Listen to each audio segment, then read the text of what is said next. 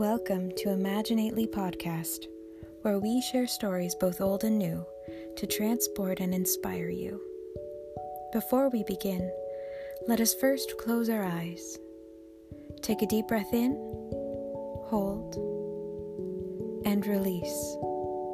Because a relaxed mind is a bright mind. Now, let your imagination take flight.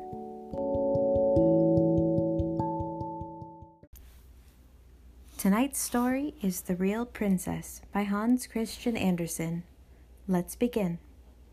There was once a prince who wished to marry a princess, but then she must be a real princess. He traveled all over the world in hopes of finding such a lady, but there was always something wrong. Princesses he found in plenty, but whether they were real princesses it was impossible for him to decide for now one thing, now another, seemed to him not quite right about the ladies.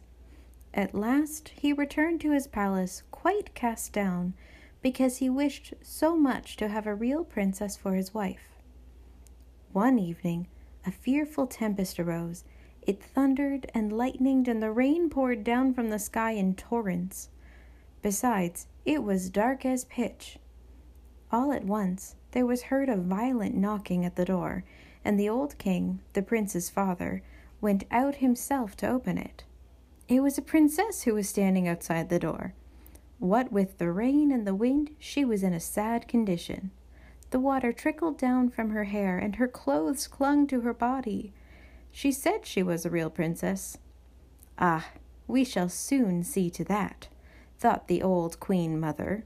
However, she had not said a word of what she was going to do but went quietly into the bedroom, took all the bedclothes off the bed, and put three little peas on the bedstead.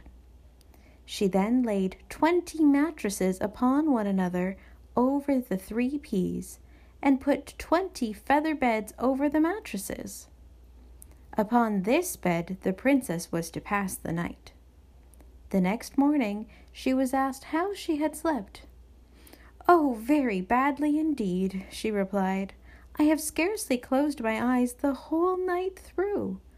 I do not know what was in my bed, but I had something hard under me, and I am all over black and blue. It has hurt me so much. Now it was plain that the lady must be a real princess, since she had been able to feel the three little peas through the twenty mattresses and twenty feather beds. None but a real princess could have had such a delicate sense of feeling. The prince, accordingly, made her his wife, being now convinced that he had found a real princess. The three peas were, however, put into a cabinet of curiosities where they are still to be seen, provided they are not lost.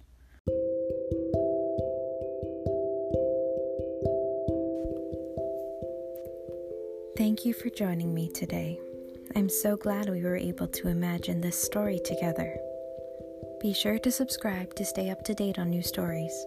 And until next time, happy dreams, whether by day or night.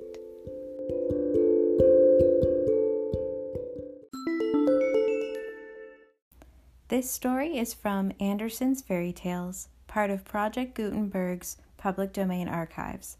Go to gutenberg.org for more.